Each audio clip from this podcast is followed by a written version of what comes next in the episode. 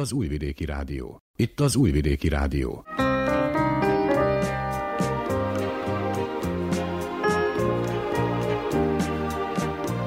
Egészségügyi mozaik.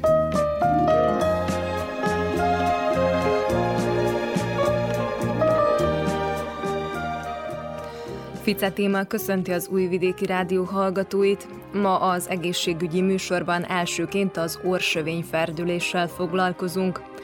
Az orsövény egy porcból és csontból álló nyálkahártyával fedett lemez, amely normális esetben az órüreg középvonalában válaszfalat alkot a jobb és a baloldali órüreg között. Ferdülése létrejöhet természetes módon, de szerepelhet benne az orrot ért ütésnek és törésnek is. Ha a középvonaltól való eltérés jelentősebb valamelyik irányban, az egyik orfél szűkebb lesz, emiatt nehezen kap levegőt a beteg, ami további problémákat okozhat. Dr. Zorán Dukigy fülorgégész ismerteti a betegséget. Az Én Esetem című rovatunkban ezen a csütörtökön Kormos Mária történetét ismerhetik meg, aki a kullancs által terjesztett Lyme fertőzésen esett át. Továbbá hallhatnak egy ma esti előadásról is, amely Szabadkán a Vajdasági Magyar Képző, Kutató és Kulturális Központ szervezésében valósul meg. A Szőröstől Bőröstől című előadáson Katona Gábor szakgyógyszerész kozmetológus beszél a tudatos bőrápolásról és az UV-védelemről. A második órában pedig bemutatjuk a tartós szőrtelenítés egyik módszerét. Ezekkel a témákkal készültünk mára, ha felkeltettük érdeklődésüket, tartsanak velünk. Vukicevics Mihályló zenei szerkesztő és Mihály Dásdió hangtechnikus nevében tartalmas időtöltést kívánok!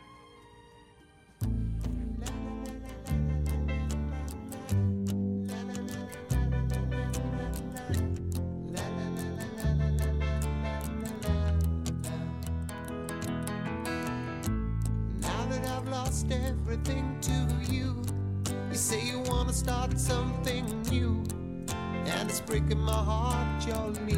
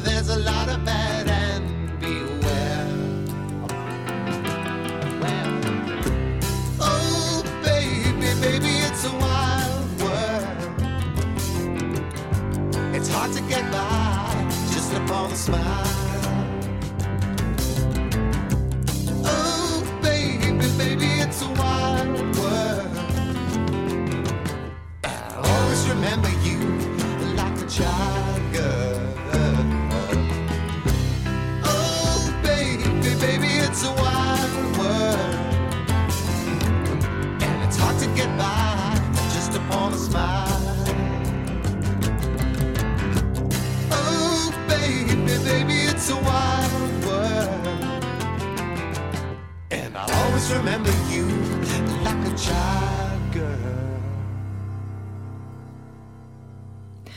Az orsövény egy porcból és csontból álló nyálkahártyával fedett lemez, amely normális esetben az orrüreg középvonalában válaszfalat alkot a jobb és a baloldali orrüreg között.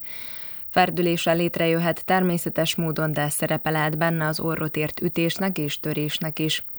Ha a középvonaltól való eltérés jelentősebb valamelyik irányban, az egyik orfél szűkebb lesz. Dr. Zorán Dukigy fülorgégészt a probléma kialakulásáról és kezelési lehetőségeiről kérdeztük. Az orsövényferdülés annak a válaszfalnak, az orsövénynek az elferdülése oldalirányba, ami elválasztja a két orfelet, a bal és a jobb orfelet egymástól. Az egy csontos, porcos nyálkahártyával borított anatómiai képlet, ami függőleges síkban van, és ami az előső részén porc képítésű, a hátsó részén lent meg fönt ilyen csontlemezke képzi, és nyálkahártyával van borítva. Ennek a valamilyen irányú deformitása, elferdülése jelenti az orsövényferdülést, ugye, ahogy a neve is mondja. Na most ez kialakulhat több ok miatt, kialakulhat spontán, vagyis az miatt, mert ez a képlet be van szorítva fönt a koponya alap, lent pedig a csontos szájpad közé, és hogyha mondjuk a gyerkőc nagy ormandulával bír, nem tud lélegezni az orrán, akkor állandóan nyitva van a szája, ahogy fejlődik az állkapocs, nem szétfelé fejlődik szélességben, hanem fölfelé, és akkor kialakul egy ilyen úgynevezett gótikus szájpad, ami magas, kap egy ilyen nagyon keskeny állkapcsot, ami nagyon magas, a felsőről beszélek, és ami nyomja fölfelé az orsövényt, és lentről, föntről összenyomva az orsövény fogja magát is elferdül.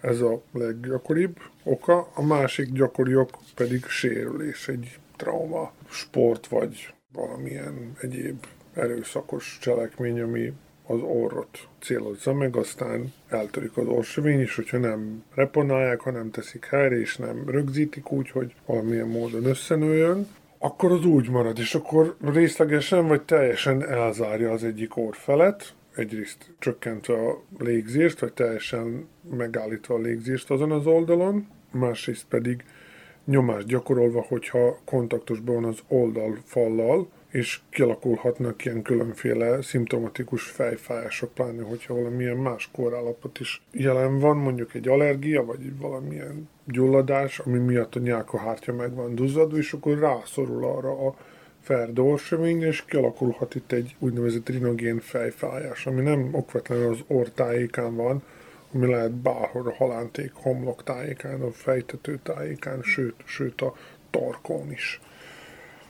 Az orsovényferdülésnek a tünetei a nehéz orlégzés, legtöbbször egy oldalon, de lehet két oldal is, hogyha két oldalra van a deformitás. Néha visszatérő fejfájások, ilyen neuralgikus belenyilamlások a fej különböző, vagy az arc különböző részeibe, gyakran visszatérő melléküreggyulladások, de egyoldaliak, azon az oldalon, ahol kompromitált a légzés, és ennek a diagnosztikája részletes anamnézis, vagyis meghallgatni a beteget, hogy mire panaszkodik, klinikai vizsgálat, endoszkopos vizsgálat, és akkor ebből egyértelműen kiderül, hogy, hogy itt miről van szó. A kezelés az kizárólag sebészeti, ugyanezzel az imént említett endoszkopos technikával szépen a, a deviált, az elferdült részeket, részeket el tudjuk távolítani, persze nem teljes vastagságban, hanem a nyálkohártya szintje alatt. Ez az minimálisan invazív sebészet része, ez a rendoszkopos technika, vagyis azt jelenti, hogy az orjukon keresztül minden külső meccés, seb, véraláfutás, duzzanat, stb. nélkül az orjukon keresztül metszünk egy rövid kis másfél centis, egy centis meccést az orsövényen, szétrétegeljük, az egyik nyálkahártyát, másik nyálkahártyát is középütt a porcos, csontos lemezkét, annak az elfeldült részeit eltávolítjuk, a többit középvonalba hozzuk, egy napra kitamponáljuk, másnap eltávolítjuk a két oldalon lévő tampont, és ennyi. És itt a, a gyógyulás az, az Gyógyulás nem... az gyors. Az gyors. Gyors igen. gyógyulás, mert gyakorlatilag a páciens másnap már aktív lehet, mondjuk nem mehet súlyt emelni, vagy nem tudom, félmaratont futni, de hát egy irodai munkát simán elvégezhet, meg tud mocorogni. Locsolni kell az orrát belülről, sosoldatta, hogy ne pörkösödjön be, ne száradjon be a váladék, és kívülről semmi nem látszik, hogy meg lett operálva. Persze altatásban történik ez a műtét is, mert mivel nagyon precíz operatív eljárás van, a paciens teljesen nyugodt kell, hogy legyen fájdalommentes, nem szabad, hogy fájjon neki is, hogy mocorogjon.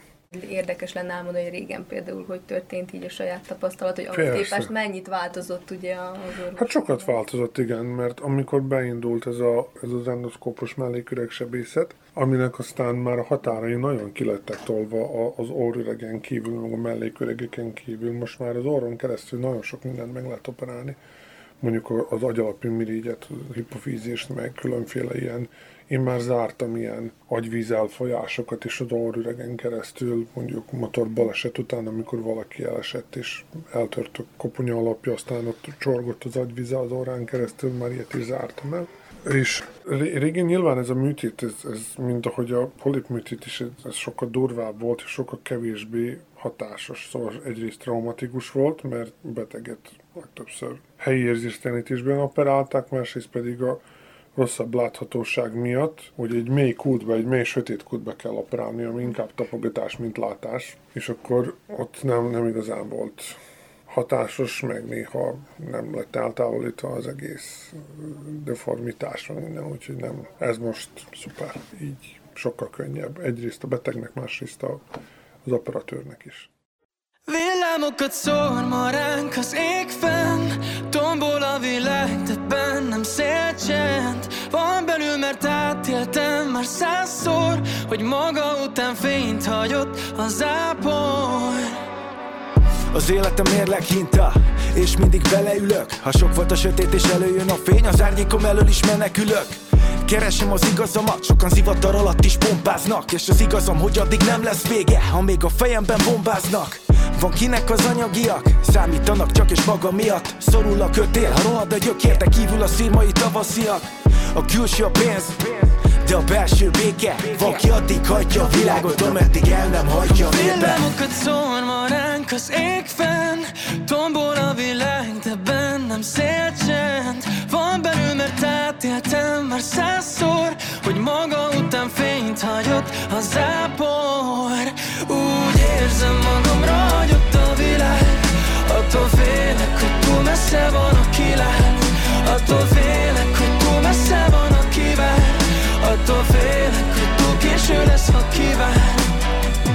Mikor ám szakad a felhő Túl sok a gyűlölet Körülöttem, mint sűrű erdő. Yeah, Magamban nem türöm meg. Ömlik a kamu a fejemre mégis Tudom, hogy bűvölet, déli báb Veszek egy levegőt és Azzal őzöm el. Talán a bűnöm ez, a kételj Ha holnap úgy jön, hogy még az ördög fűzöget. Akkor sem engedem túl közel. Ha már a vállamon üldögél Akkor sem fújjunk egy követ. Én maradok eltökélt. Velem tovább nem jöhet Velem tovább nem jöhet. A villámokat szól ma ránk az ég Tombol a világ, de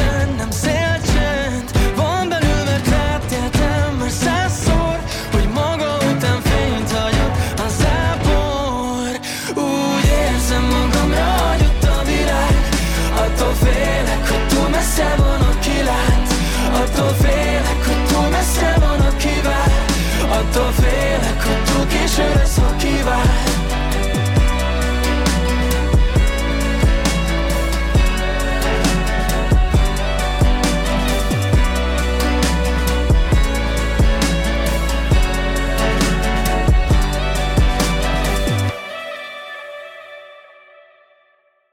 Itt az Újvidéki Rádió.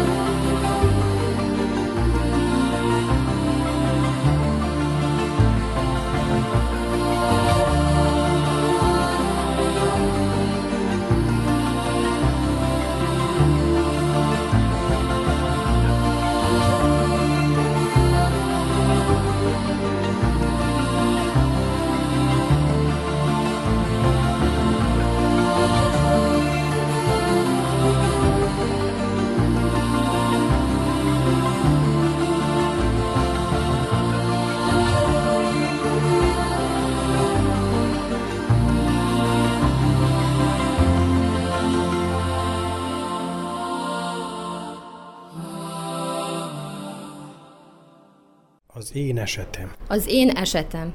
Az én esetem. Az én esetem. Az én esetem. A Lyme-kor kullancs által terjesztett bakteriális fertőzés legismertebb tünete a jellegzetes bőrpír, de kialakulhatnak miatta a neurológiai és mozgásszervi panaszok is. A betegséget először 1975-ben nevezték meg az Egyesült Államokban, de világszinten csak akkor vált ismerté, amikor 1982-ben felismerték az okozóját. A Bács-Feketehegyi származású Kormos Mária is átesett ezen a fertőzésen. Ő meséli el a történetét. Most már túl vagyok a kullancsíp is tortúráján, de a Covid időszak előtt körülbelül három évvel azelőtt volt egy icipici kullancs a lábamba, a combomba. Azt gúnyosan kivették a ügyeleten, amire semmilyen gyógykezelést nem kaptam, az után megoperáltak mind a két forgómra, amit nagyon jól helyrejött. A kullancsépésnek a hatása körülbelül három és fél évre rá, három-három és fél évre rá jelentkezett olyan formába, hogy nagy fájdalmaim voltak, elvesztette a lábom teljesen az ereit, mankóra kerültem, de nem a forgóműtéttől, hanem a lánykor következményitől lett.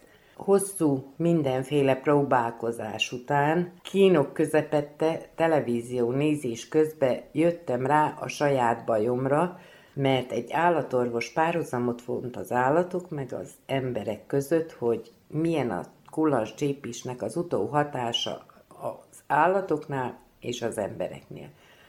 És az én tüneteim pont arra vallottak, amit az állatorvos mondott. Ekkor mentem el a házi orvosomhoz, és megkértem, hogy adjunk egy esélyt a Lyme-kornak, ami visszamenőleg három és fél évvel azelőtt volt. A kullancscsípés eredményit Beográdba vizsgálták ki, és minden létező eredmény pozitív lett, amit az előregedett kullancscsípés okozott. Ekkor gyógyszeres kezelésre lettem utalva, előtte már akupunktúrás kezelésen, indiba terápián, csípő protézis megnagyobbításon gondolkodtak az orvosok, gerincsérven gondolkodtak, minden létező, mire rájöttünk, hogy a lánykor lett a lábamnak a veszte. De egyébként volt valami jel? Tehát piros volt a kullancs csípés? Vagy utalt valami arra, hogy A kullancs akkora volt, mint egy örökíróval oda tett pegy,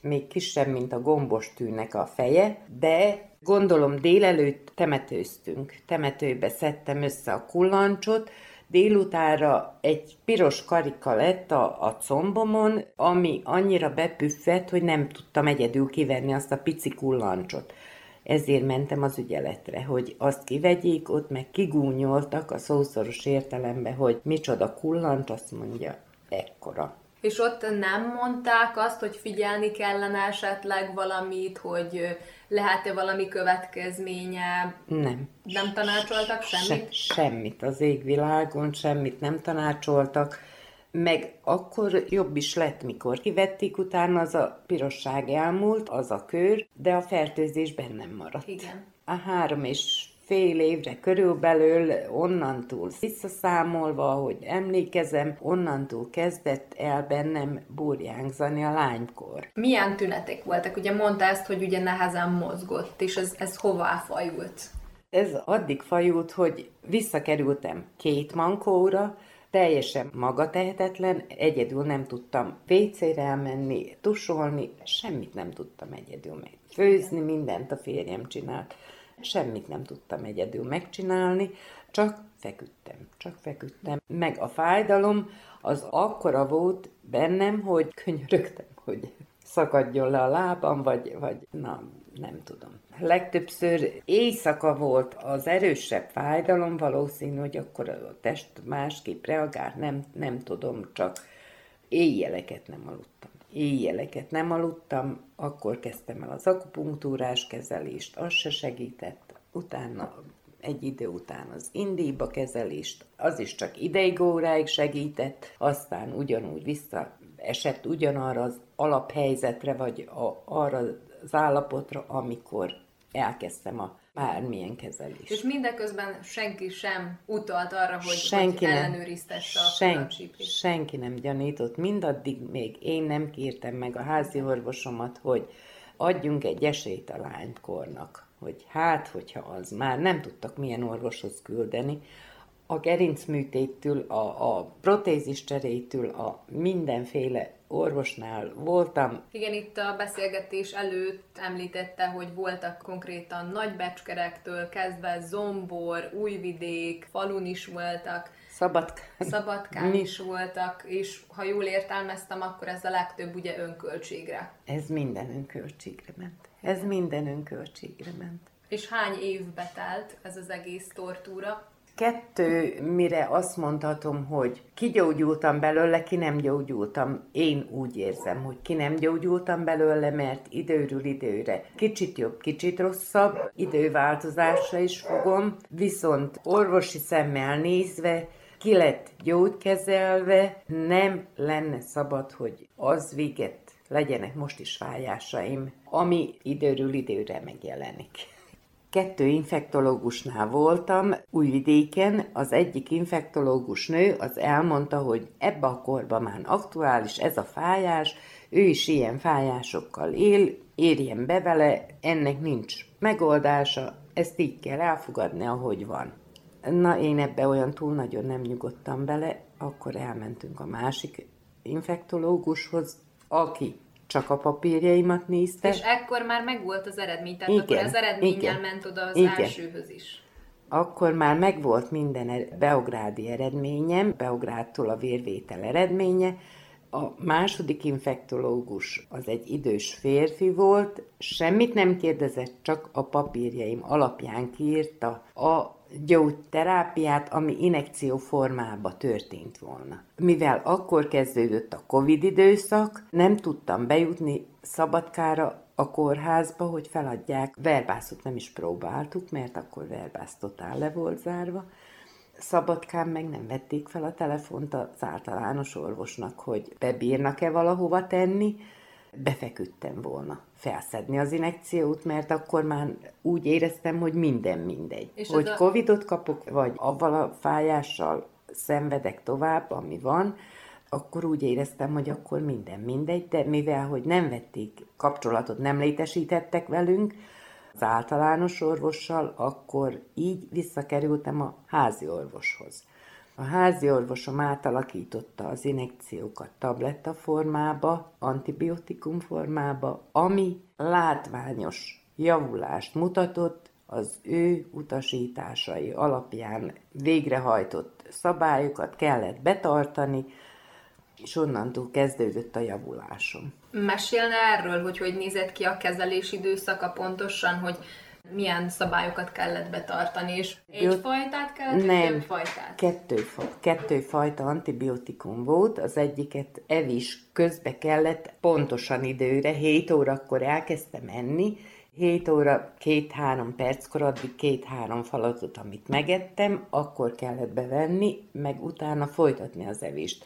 A második antibiotikumot azt közvetlen evés után vettem be. Ez egy körülbelül egy hónapos antibiotikum kezelés volt, amikor éreztem, hogy ez most elérte azt a hatást, hogy talán jó lesz majd. Akkor újra vérvételt csináltattunk, szintén Beográdba küldték az eredményt, akkor még volt pozitív. A sok lelet közül, de lényegesen kevesebb, mint először, akkor vissza kellett mennem Újvidékre ahhoz infektológushoz, hogy az infektológus még plusz egyfajta magyarországi tablettával kiegészítse, a, amit a kezdet-kezdetén megmondott, hogy itt nem lehet Szerbiába megkapni, csak a magyaroknál. Oda a Covid időszakba senki nem vállalta, próbáltam valaki át tudja hozni. Olyan rossz állapotban voltam még akkor, hogy nem nagyon mertem.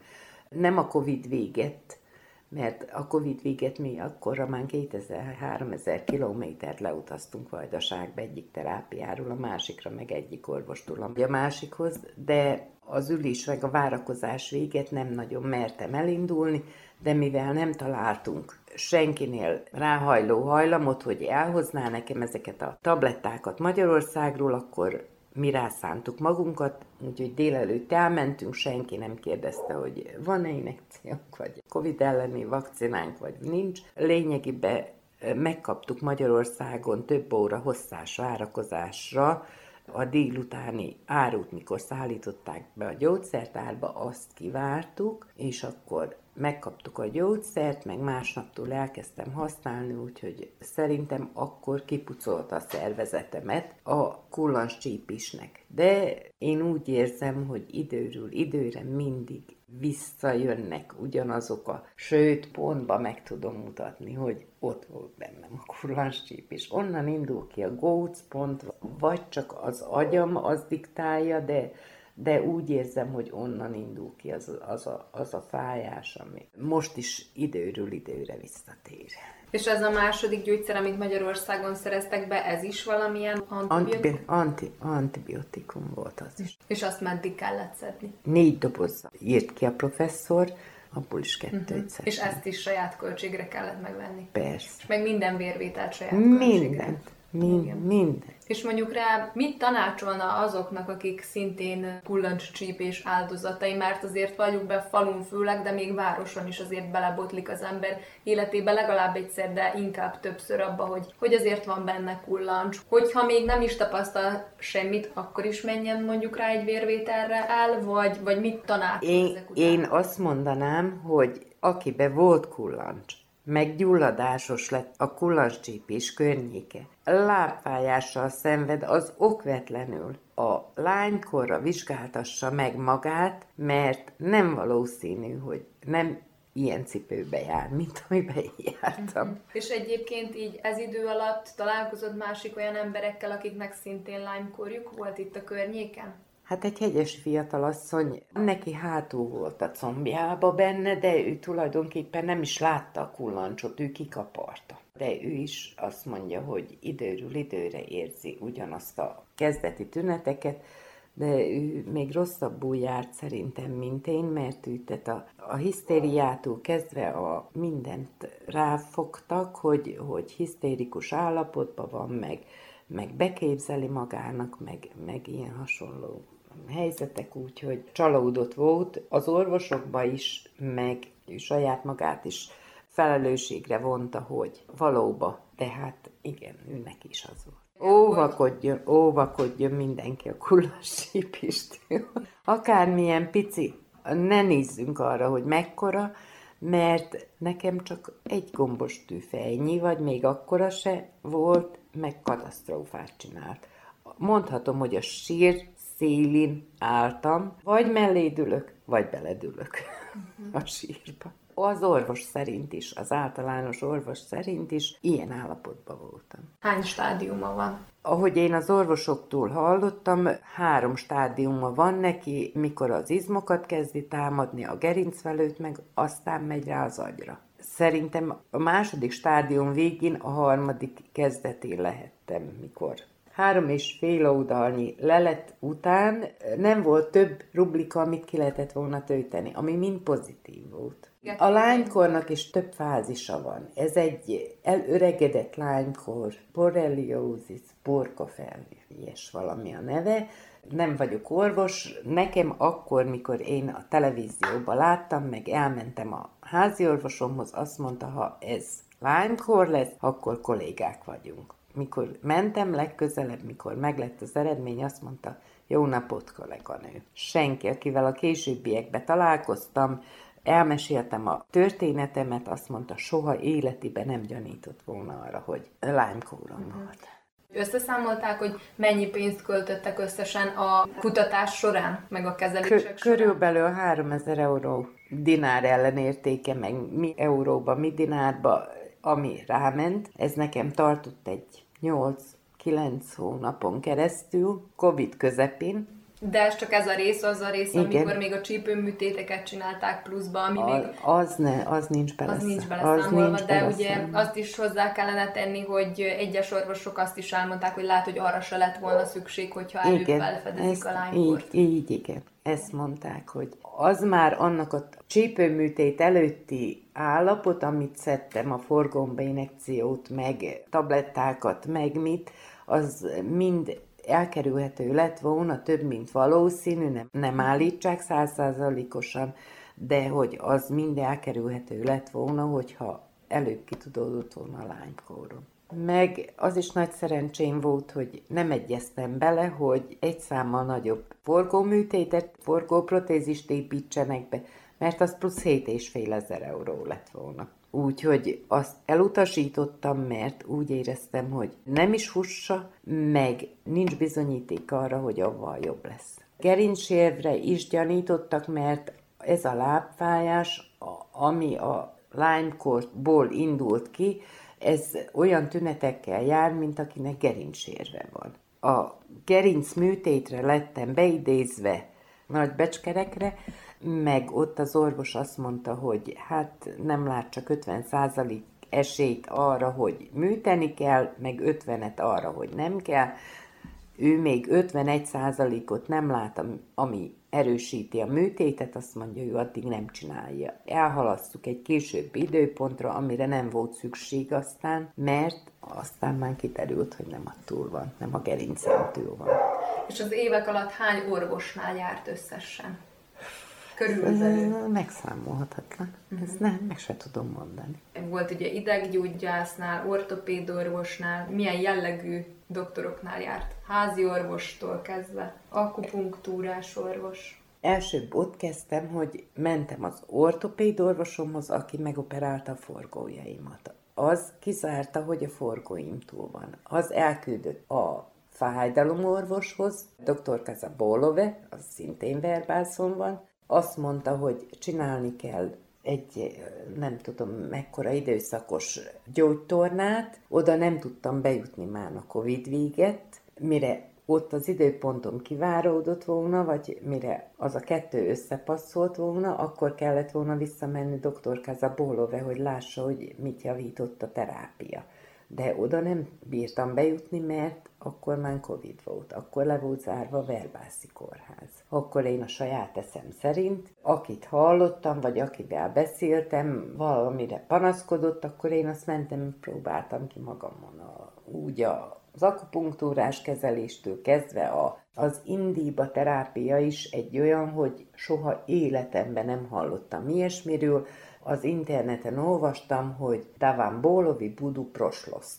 Mikor oda mentem, azt kérdezte az orvos, hogy mit keresek itt. Mondom, de mi ból bude prosloszt, mert most van jelene a fájdalomnak, az is ortopéd orvos volt, jártam a terápiákra, segített is, ameddig kicsit-kicsit, elég borsos terápia volt, 15 perces, 25 euró, de áldoztunk rá, meg áldoztam rá, mert úgy gondoltam, hogy talán majd jobb lesz. De csak nem mert utána, mikor két hét szünetet ajánlt az orvos, akkor ugyanúgy visszatértek azok a tünetek, amivel elindultam oda. Meg még a az akupunktúrás kezelés előtt is, amik voltak. Az akupunktúrás kezelés az egyértelmű paklövés volt, mert ott csak a pénzt adtam, semmi változás, változás. Ott alig tudtam jönni a lépcsőn, meg sarki házba volt a terápiás, meg mire kimentem a sarokig, addigra könyörögtem a férjemnek, hogy menjen el a parkingra az autóira, azt jöjjön el oda, értem, azt ott ügyekbe. Meg mire zsednikre értünk, addigra az ablakba volt a lábom, mert úgy fájt, hogy úgy éreztem, hogy lerohad. Már egy második túra gyógyszert is beszedett. Ugye? Jól értelmeztem. Igen, csináltam egy harmadlagos lánykor ellenőrzést vérvételből, ami szerint nem kellett volna, hogy visszajöjjön a lánykor, vagy nem volt a szervezetembe, de az én kérésemre megismételtük a, az antibiotikumos kezelést, azt tavaly szeptemberben volt, tehát 22. szeptemberibe volt. Most azóta orvosnál se voltam, amikor fájásom van, olyan gyógyszer, fájdalomcsillapítót veszek be, ami megengedett a házi orvosom részéről, hogy nem tud további problémákat okozni. Akkor a fájás azért nincs, mint mondjuk akkor, amikor nincs, a de az, hogy az erő kimegy a lábomból, most is, hogy egy olyan blokádot csinál az agyamba, hogy talán nem tud megtartani a következő lépésen a, a lábam, az most is előfordul. Hogy érzi, hogy ez, ez akkor meg is marad örökre?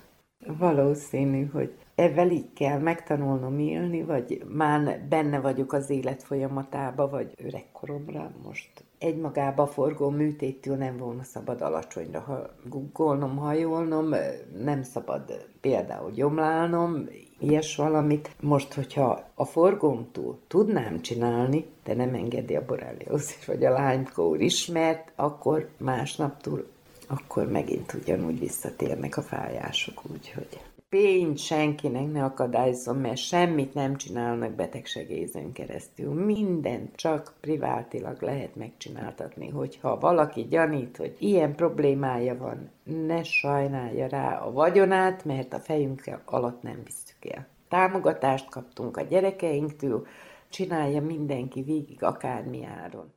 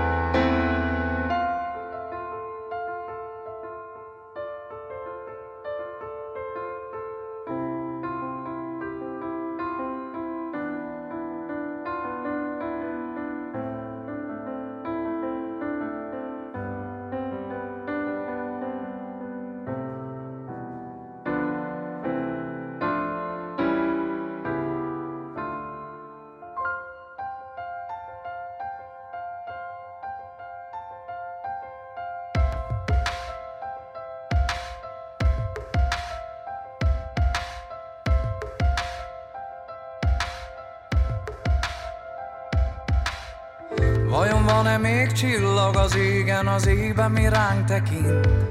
Amint egy gyermek játszik egy játszótéren, egy felnőtt rálegyint. Csak egy kicsit, gyere odé, csak egy kicsikét legyél még. Csak egy kicsit olyan, mint a felnőttek, mert az rendre szép. Ha álmod tarka, szürkén néznek, csak bólogatnak rád. Pedig a rajtra készen éned kis bíztatásra várt És a földről mind feláll, akiben tombol még az ár. Élni készül, elsodor mindent, nincs többé határ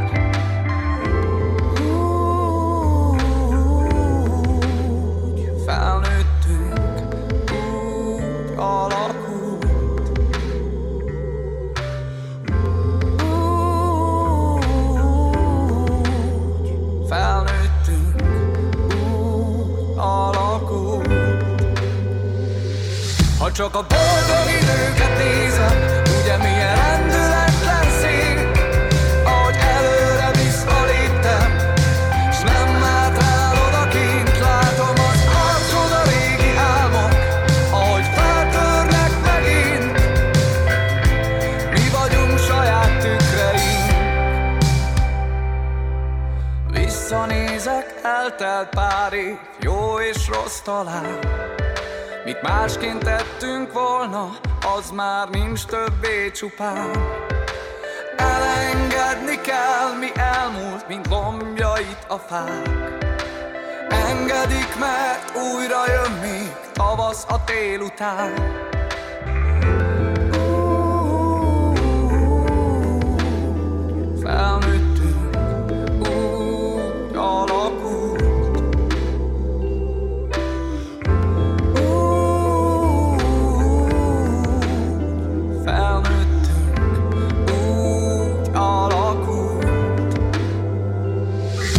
után Csak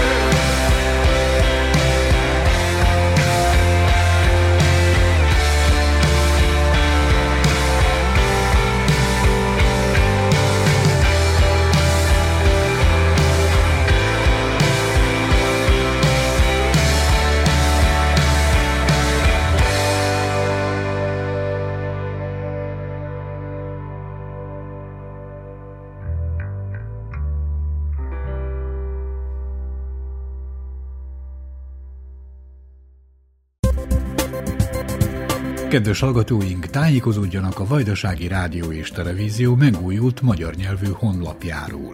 Címe www.rtv.rs per hu. Olvassák híreinket, jelentéseinket, hallgassák és nézzék letölthető műsorainkat. Internetes elérhetőségünk tehát www.rtv.rs per hu. A VM4K csütörtök esték elnevezésű programsorozatának ma esti eseményén a tudatos bőrápolásról hallhatnak bővebben. Az előadó Katona Gábor szakgyógyszerész kozmetológus lesz, akivel az est moderátora, Raffai Telecski Ágnes, a Művészeti Akadémia munkatársa beszélget. A belépés ingyenes, de helyfoglaláshoz kötött regisztrálni a 024 672 110-es telefonszámon, a vm4k kukac vm4k.org.rs e-mail címen, vagy a VM4K Facebook oldalán üzenetben lehetséges. Az előadót kérdeztük a témáról. Az alaptéma az ugyebár a nyári bőrápolás, de természetesen beszélni fogunk úgy általában a bőrápolásról, és Ágnestől megtudtam, hogy kíváncsi lesz arra is, hogy miért választottam magát a gyógyszerészetet, és gyógyszerészet után, hogy jött a kozmetológiának az ötlete, utána pedig szót fogunk ejteni a magáról a gabotékáról is. Elmondom, hogy milyen aktív hatóanyagok vannak benne, és bárki, aki eljön, nagyon jó tanácsokat fog hallani úgy általában a bőrápolással és egy bőrápolási rutin felépítésével kapcsolatban. Föltárnak kérdéseket a résztvevők? Akár mondjuk az UV-védelem, bőrápolással kapcsolatban, tehát ez egy ilyen nyitott beszélgetős, vagy a végén tehetnek fel kérdéseket? A szervezőktől úgy értesültem, hogy maga az egész program az egy olyan 60-80 percig fog tartani, aminek az első kétharmada, háromnegyede lesz egy beszélgetés magával a moderátorral, és akkor utána gyakorlatilag a nézők feltehetnek bármilyen kérdést nekem a bőrápolással kapcsolatban, úgyhogy gyakorlatilag a programnak a hosszúság az attól függ, hogy mennyire lesznek kíváncsiak az emberek. És egyébként mit tapasztalsz, hogy mennyire tudatosak az emberek így a bőrvédelem terén? Mert mondjuk én azt látom, hogy így az elmúlt években tényleg a csapból is ez folyik, de még azért mindig azt látom, hogy nem használnak, vagy például csak akkor, hogyha nyaralásra mennek. Nagyon ritkán most azért már így, ugye a nőket látom, hogy azért elkezdenek olyan arckrémeket, nappali arckrémeket vásárolni, amiben van, de az csak az arc, nem a teljes test. Tehát itt megint csak egy ilyen kontraszt van a témában. Igen, én nagyon örültem, amikor megkerestek a szervezők, és a témát, magát a, a nyári bőrápolást kérték. Igaz, az utóbbi 5-8 évben maga a bőrápolás, mint téma, a skincare, az elkezdett nagyon menő lenni, és mindenki elkezdett ugye bőrápolással foglalkozni, de én is észrevettem ugyebár a gabotéka keretein belül, hogy a krémeknek, a termékeknek a vásárlása az inkább ősztől tavaszig koncentrálódik, és valamiért az emberek nyáron kevésbé figyelnek oda a bőrápolásra, pedig sokkal nagyobb károk tudnak kialakulni például nyáron, hogyha nem megfelelően védjük a bőrünket, hiszen ilyenkor kialakulhatnak hiperpigmentált foltok, tehát ezek az öregségi foltok, de akár fiataloknál súlyosbodhat maga a pattanásos bőrnek az állapota is, a pattanások után szintúgy kialakulhatnak gyulladás utáni pigmentált foltok, beráncosodhat az ember, és hát azt hinné az ember, hogy télen szokott a szárazbőrű embereknek lenni a legnehezebb időszakuk, de egy igazi szárazbőrű embernek a nyár sem egy lányálom, csak tudni kell, hogy milyen termékeket milyen sorrendben érdemes használni, és akkor nem fogja elnehezíteni a, a bőrünket az az egy-két termék, amit például nappal vagy este fölteszünk az arcunkra. Egyébként pont most néztem néhány nappal ezelőtt egy videót, ami pont az UV-sugárzásról beszél. Jó tudatosítani azt az emberekben, hogy valójában amikor a bőr már barnul, vagy lebarnul, az maga a bőrnek a károsodását is jelenti. Igen, gyakorlatilag nem létezik olyan, hogy egészséges barnulás nap által, hiszen ha már megjelennek ezek a pigment molekulák, ez a fajta úgynevezett melanin, akkor az már azt jelenti, hogy a szervezetünk érzékelte ezeket az UV-sugarakat, amik becsapódtak a bőrbe, ergo már kell ellene védekeznünk, hiszen ezek a barna színű molekulák nagyon erős antioxidáns tulajdonságokkal rendelkeznek, és gyakorlatilag a szervezet így készíti föl önmagát arra, hogyha még nagyobb dózisú UV-sugarat kap, akkor az már ne alakítson ki nagyobb kárt. De maga a barnulás az már azt jelenti, hogy a szervezetünk észrevette, hogy megjelent az UV-sugárzás által kialakított szabadgyökáradat, ami roncsolni tudja a szöveteinket, és egyfajta gyulladást tud kialakítani. A mondat elején ugye mondtam, hogy nem létezik nap által létrejött egészséges barnulás.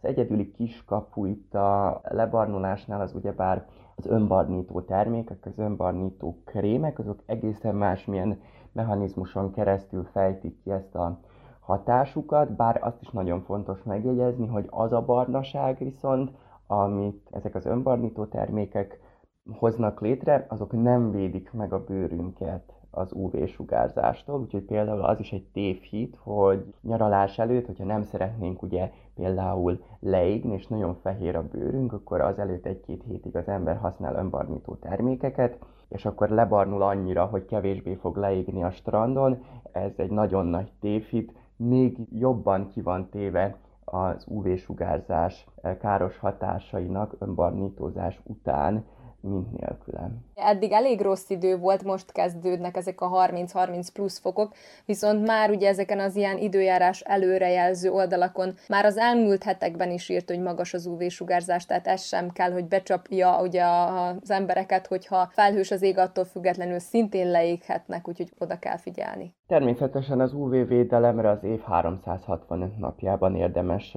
odafigyelni, hiszen február közepén az egyik fajta UV-sugárzás, hiszen több kategóriába tudjuk őket sorolni. Az egyik fajta egy nagyobb energiájú, az ugyanúgy áthatol, és ugyanolyan intenzitása van télen is, áthatol a felhőkön, mint nyáron, és ez az az UV-sugárzás, amitől nem égünk le, viszont kialakíthatja ezeket a barnás foltokat a bőrön, illetve roncsolni tudja a kollagén állományunkat, úgyhogy anti szempontjából télen-nyáron kell fényvédőznünk. Én hasonló példát szoktam mondani, ami a fogmosást illeti, hiszen a legnagyobb veszélyt a szuvasodásra az okozza, hogyha nagyon sok cukros, teljes dolgot eszünk, ugyebár, de akkor is meg szoktuk este mosni a fogunkat, hogyha éppen egy tonhal salátát vacsoráztunk, ami kevésbé okoz fogszúvasodást, de hát gyerekkorunk óta megszoktuk, hogy reggel és este megbossuk a fogunkat minimum, egyébként még napközben is, akkor ugyanúgy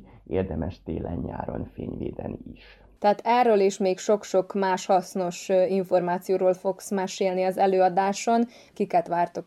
Nem nagyon van behatárolva kor szerint, de én azt mondanám, hogy középiskolás kortól érdemes szerintem eljönni, 99 éves korig, úgyhogy mindenkit várunk szeretettel igazából. Az én célom az a tudomány népszerűsítés, és megmutatni az embereknek, hogy 2023-ban a kozmetológia az egy valódi tudomány, tudományág, úgyis érdemes foglalkozni vele, és érdemes megismerni azokat a szakembereket, akiktől mi tanácsot tudunk kérni, hogyha valamilyen kérdésünk van a bőrápolással kapcsolatban. És van-e belépő, kell-e helyet foglalni? A szervezőktől én úgy tudom, hogy ugye 22-én este 7 órakor kezdődik az előadás, amely ingyenes természetesen, de viszont a Facebook eseményen megtalálható telefonszámon, illetve e-mail címben előre kell jelezni a részvételi szándékunkat.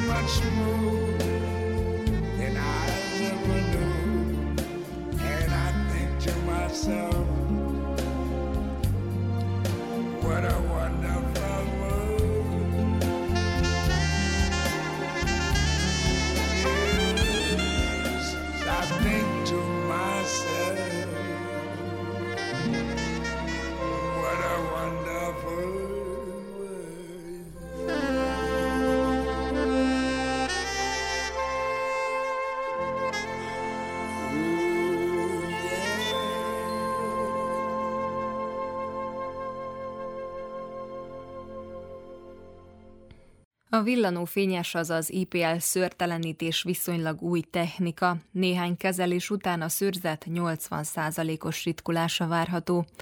Előnye, hogy hosszú távon pénz- és időtakarékos, tartós hatást lehet vele elérni, fájdalommentes, sőt nem kíséri szőrbenövés, sem gyulladás. Győri Alexandra, kozmetikus mondja el a tudnivalókat. Többfajta szőrtelenítési módszer létezik. Vannak azok a szőrtelenítési módszerek, amelyik ideig, óráig hatnak, és mondjuk vannak ezek a tartós szőrtelenítő eljárások, amik azt jelenti, hogy hosszabb ideig lehetővé teszik azt, hogy szőrtelen maradjon a bőrfelület. Az egyszerű szőrtelenítési módszerekhez tartozik ugye a borotválás, akár gyantázás, bármilyen gyantával vagy vakszal, cukorpasztával történő szőrtelenítés, amikor kiszedjük a szőrszálakat a bőrből, és akkor körülbelül egy négy hétig nyugodt is a vendégünk. A tartós szőrtelenítés viszont évekig biztosítja azt, hogy ne nőjön vissza a szőr. Ti ezek közül melyikeket végzitek? Mi végzünk gyantával és vakszal való szőrtelenítést is, ezen kívül pedig a tartós szőrtelenítést IPL fényel. Kinek melyik ajánlott és miért? Sok vendéggel találkozunk, akinek szőrbenövési problémái vannak, vagy szőrtűszőgyulladások jelennek meg, akár a borotválásból kifolyólag, akár gyantázást követően.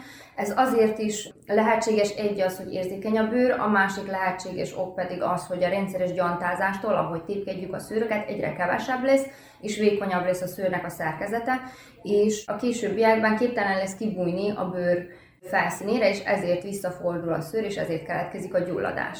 Nekik ajánljuk a tartós szőrtelenítést, ott az első lépés a borotválás, a vendégnek otthon le kell borotválnia a szőrt, és ezután történik a kezelés. Az IPL fénynek köszönhetően pedig meggátoljuk a szőrnek a termelődését, és ez mellett gyulladáscsökkentő hatása is van, tehát a szőrtűsző gyulladásokat is orvosolhatjuk ezzel az eljárással. De hogy hat rá pozitívan? A gyulladásra gondolok. Többféle hatásai vannak a különböző fényeknek, ugye, és ezt használják másmilyen terápiába is, tehát nagyon sokféle kezelést végeznek IPL fényjel, az egyik tulajdonsága a gyulladáscsökkentő hatás.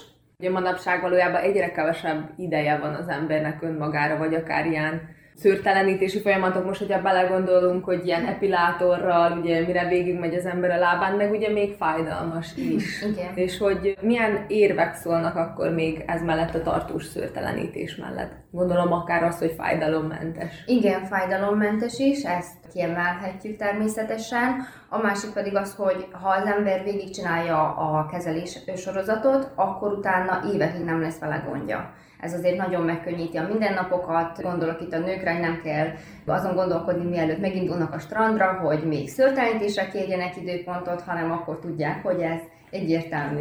Azt mondod, hogy évekig. Ez Igen. most egy kezelés sorozat után akár évekig, vagy, vagy ezt így ismételgetni kell? Egyáltalán hány kezelésre van szükség ahhoz, hogy elérjük a célt? Ez nagyon változó, attól függ, hogy kinek milyen a hormonális háztartása, mennyire erős a szőrzete, betartsa a javallatokat, mert megvan, hogy milyen időintervallumonként kell ismételni a kezeléseket, és ha valaki szépen betartja, meg minden rendben van a hormonháztartással, akkor ilyen 6-8 alkalom után körülbelül 5 évig nyugodt lehet az ember. És 5 év után pedig érdemes fenntartó kezeléseket sem, mert a szervezet ugye újból próbálja termelni ezeket a szőrszálakat, és utána a, fenntartó kezeléssel pedig akkor meg lehet tartani a szőrtelenséget. Igen, ezért nem egy olcsó folyamatról beszélünk, de akkor így ennek tudatában, hogy akár évekig is problémamentes lesz a terület, akár ugye a gyulladást tekintve, akár ugye a szőrszálakat, akkor így érdemes belefektetni. Így van. Hány hetente kell a kezeléseket végezni? Egy kezelés után is van változás, tehát jelentősen kevesebb szőr fog kinőni, ami nő, az is lassabban fog nőni, és sokkal puhább is lesz a szőrzet. Tehát, hogyha későbbiekben is kinől, nem, nincs az a hatás, amikor végigsimítjuk azt a szőrös területet, mint mondjuk a borotválás után, hogy szúrna. De természetesen minél több kezelést csinálunk, annál jobb lesz az eredmény. Mi valójában ajánljuk azt is, hogy az év bármelyik szakába jöhetnek a vendégek kezelésre. Nyilván, hogyha téli időszakban elkezdi valaki, akkor nyárra már jelentősen kevesebb szőre lesz. Most a láb szőrtelenítés esetében ott 8 hetente kell, a mi gépünknél 8 hetente kell alkalmazni, tehát azért az beletelik. Mik azok a javallatok, amiket be kell tartani? Mert úgy tudom, hogy például napozni nem szabad, meg hasonló dolgok, tehát a nyári időszakban akkor erre is ügyelni kell. A mi gépünk az már egy modernabb verzió, tehát a barna bőrön is alkalmazható. Ami fontos, hogy ott az előtte lévő, a kezelés előtti egy hétben ne legyen szoláriumozás, meg intenzív napozás. Most nyilván, hogyha kimegy az ember az utcára, akkor is éri az UV-sugárzás, csak arra nem szabad úgy, hogy most kifekszek a napra egész nap. Ezen kívül fontos az, hogy teljesen szőrtelen felülettel érkezzen a vendég, mert hogyha bőrfelszínen maradnak szőrszálak, akkor ott történik a kisülés, nem pedig a bőrben, ahol van a szőrnek a gyökere, a mátrix, amire kell hatni és emiatt is hatástalan lehet a kezelés, mivel azok a szőrszálak nem lettek kezelve, így azok ugyanúgy fognak növekedni, mint előtte. Azon kívül pedig fontos betartani azt az időintervallumot is, mert megvannak a szőrnek a növekedési ciklusai, és ahhoz mérten vannak ezek a kezelések igazítva. Kell ápolni valamilyen krémmel utána, vagy? Nem, nem szükséges. A kezelés előtt ugye le kell borotválni ugye az adott területet, Igen. és hogyha mondjuk azzal felsértsük, mert ugye a borotva fel tudja sérteni a bőrt, Igen. az tud problémát okozni a kezelések közben? Az fájdalmas, igen. De egyébként komolyabb probléma nem lesz belőle, csak az fáj. Ugye mondod, hogy a magára a szőr tűzőre hat Igen. konkrétan. A ma- mátrixra, ahol De- termelődik a szőr, arra hat, ahol termelődnek és károsítja a mátrixot. Tehát az, az a gyökerek. A gyökérben van egy mátrix, ahonnan kiindul a gyökér, tehát az még alatta van, és ezt a mátrixot károsítja, és ezért nem tud termelődni a szőr. Szóval ez egy károsító folyamat a szőrre valójában. Akkor is, hogyha ez kisül, tehát hogy az így hol benne marad a bőrbe, vagy ez így felszívódik, vagy hova tűnik? Meggátolja a sejteknek az osztódását. Aha, tehát de- eleve nem fog osztódni. És akkor azért is fog lassabban kibújni, mert kevesebb a sejt. Azon gondolkodtam, hogy az nem tud begyulladni, hogy ott marad a bőrben. Nem. Tehát, hogy erre, ezen Nem, mert a szervezet az folyamatosan azon dolgozik, ugye ez egy normális folyamat a szőrnövekedés, azon dolgozik, hogy az, az kibújjon. Na most ez meg majd a későbbiekben ugye- ugye kiderül, hogy milyen a hosszú távú hatása, mert ez relatív új kezelés. Mhm. Egy Nem tudom, lehet, hogy majd egy 50 év múlva kiderül, hogy milyen hatása volt a szervezetre, annak most nem akarok igen. negatívat mondani róla, de hát ezt nem tudhatjuk, ez olyan, hogy később derülnek ki ezek a igen, dolgok. Igen. Végzitek egy ideje ezt a kezelést, milyen tapasztalatok vannak, tehát hogy melyik volt a legrövidebb vagy leghosszabb kezelés, amit kellett végezni, hogy tartós maradjon? Talán a legrövidebb kezelési időszak az négy alkalom volt, négy alkalom után már nem nőtt egyáltalán szőr. És ez milyen típusú személy volt? Ha mondjuk valaki így gondolkodik otthon, hogy hát jó van, én most világos hajú vagyok, nem olyan erős a szőrzetem, és akkor szeretnék befizetni egy ilyenre, hogy, hogy mégis így hogy kalkuláljon, hogy van-e mhm. ehhez köze, hogy mondjuk valaki barna hajú, erősebb szőrzetű Na hát vagy... ezt az előbb nem mondtam, ez is a feltételek közé tartozik, hogy sötét szőrűnek kell lenni akinek világos szőrzete van, vagy ősz szőrszálak, arra nem hat a kezelés, az visszaveri a fényt, és nem fog elnyelődni. A világosabb szőrzetre hat. És a leghosszabb? Leghosszabb pedig szerintem ilyen 10 körül volt. Amit ugye mondtam, hogy 6-8 a ajánlott, de ez függ nagyon sok mindentől, hogy hogy működik az embernek a szervezete, akinél végezzük. De egyébként volt olyan vendégünk, aki még csinált három kezelést, az arcán voltak szőrszálak, ugye ez a nőknél gyakori a kor előre haladtával, és sötét szőrszálak jelentkeztek neki az áll környékén.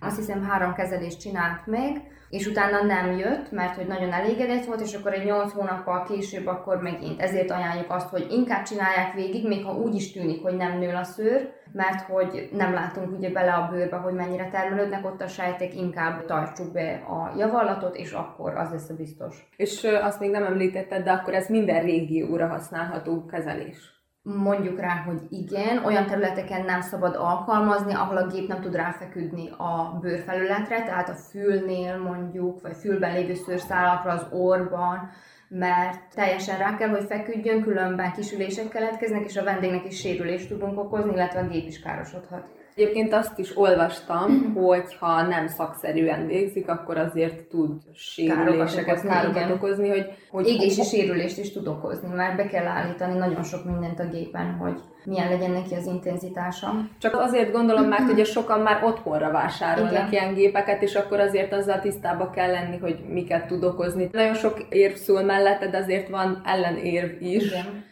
talán ezekről mesélj egy kicsit, miért nem, vagy kinek nem ajánlott. Én egyáltalán igazából nem ajánlom ezeknek a gépeknek a vásárlását otthonra, amit ugye a a laikusok meg tudnak vásárolni, azok kis gépek, és kicsi a teljesítménye is. Tehát arra nem érvényes az, hogy 6-8 alkalom elég lesz. Azt csinálhatja az ember elég sokáig, mire teljesen vagy nem is biztos, hogy teljesen elmúlik a szőrnövekedés, mivel nem ugyanolyan a teljesítménye, mint ezeknek a professzionális gépeknek.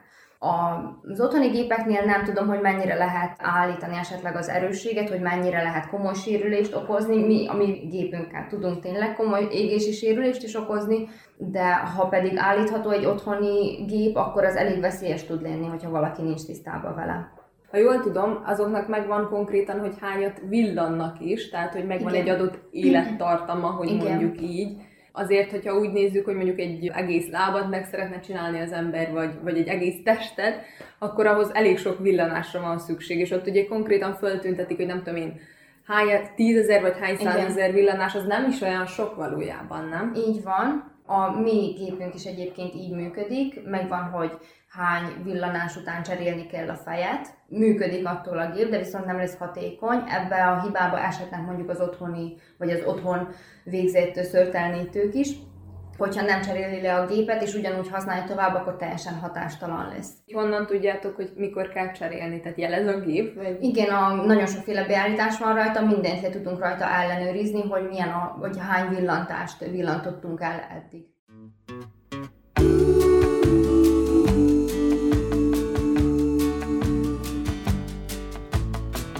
to a garden party reminisce with my old friends.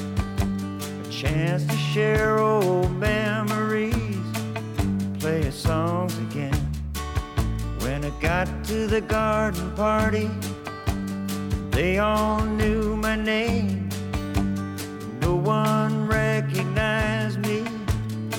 I didn't look the same, but it's alright my lesson well. See, you can't please everyone, so you got to please yourself. People came from miles around, everyone was there. Yoko brought her walrus, there was magic in the air. Over in the corner, much to my surprise, Mr. Hughes hidden Dylan's shoes, wearing his disguise. But it's alright now. I learned my lesson well. See, you can't please everyone, so you got to please yourself. La da da, la da da da.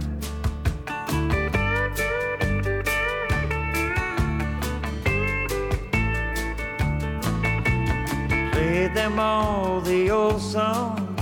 I thought that's why they came. But no one heard the music. Didn't look the same. I said hello to Mary Lou. She belongs to me. When I sang a song about a honky tonk, it was time to leave. But it's alright now. Learned my lesson well. See, you can't please everyone, so you got to please yourself. La da da, la da da da.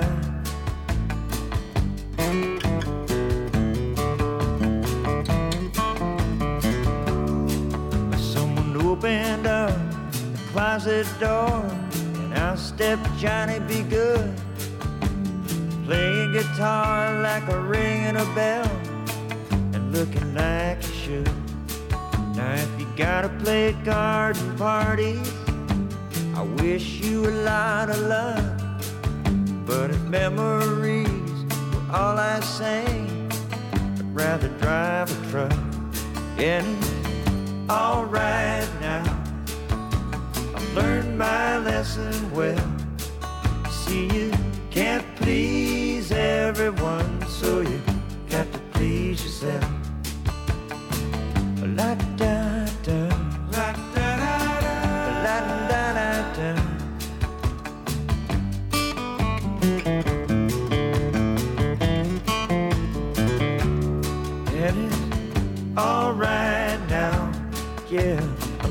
my lesson well. See, you can't please everyone, so you got to please yourself.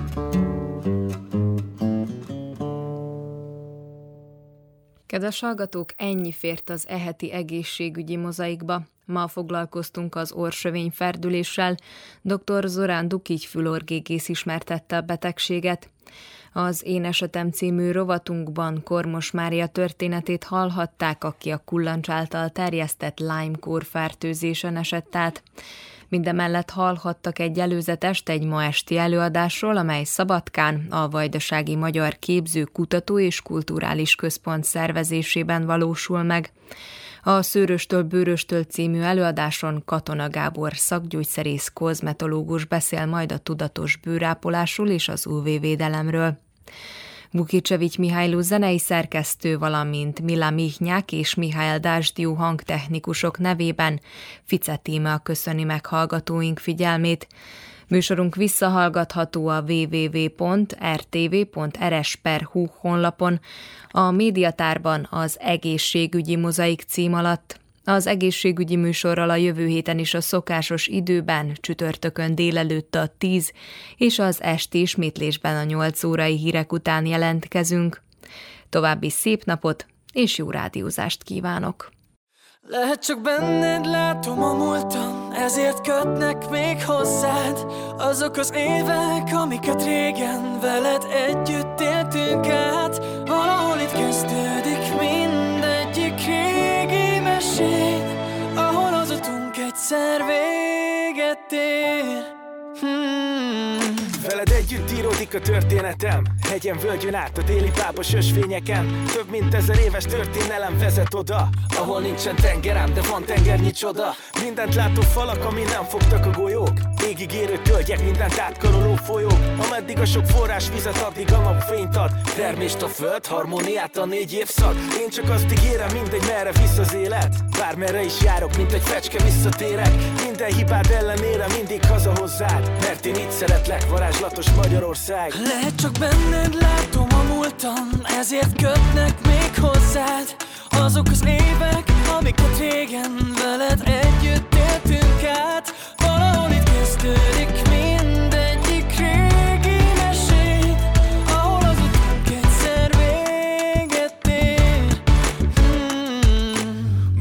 panorámák, festői tája fogja lettem. A megörökített pillanatoktól lesz jobb a kedvem. Nem kell sietnem, nem kell térerő Itt találtam magam, pedig a nap sem bújt még elő. A füzek is vidáman lengenek a vízparton. Ősi nyugalom mind a tíz nemzeti parkon. Az élet egyszerre születik és múlik el. A lelkem appilisben a föld szíve tölti fel.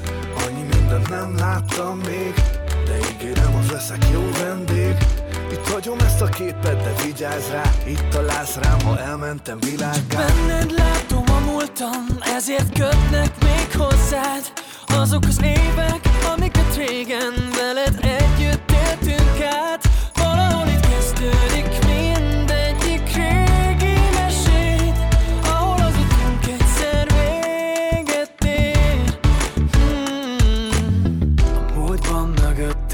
összes fűszálat ismerem.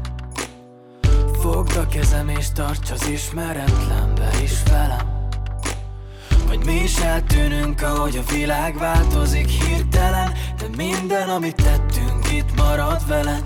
Egy film tekercsen, mert minden, ami számít, itt marad neked. Egy film tekercsen.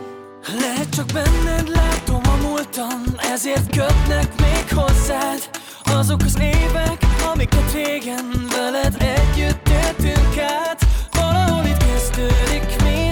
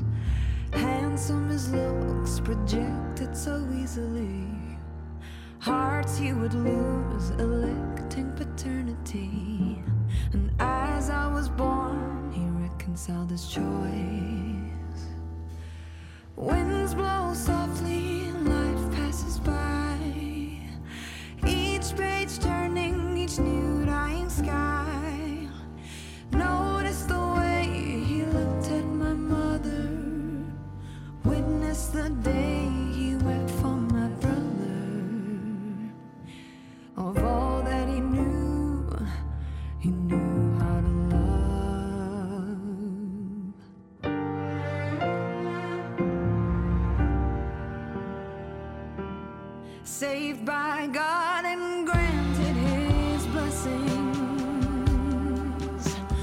More than I know, his hands were steering.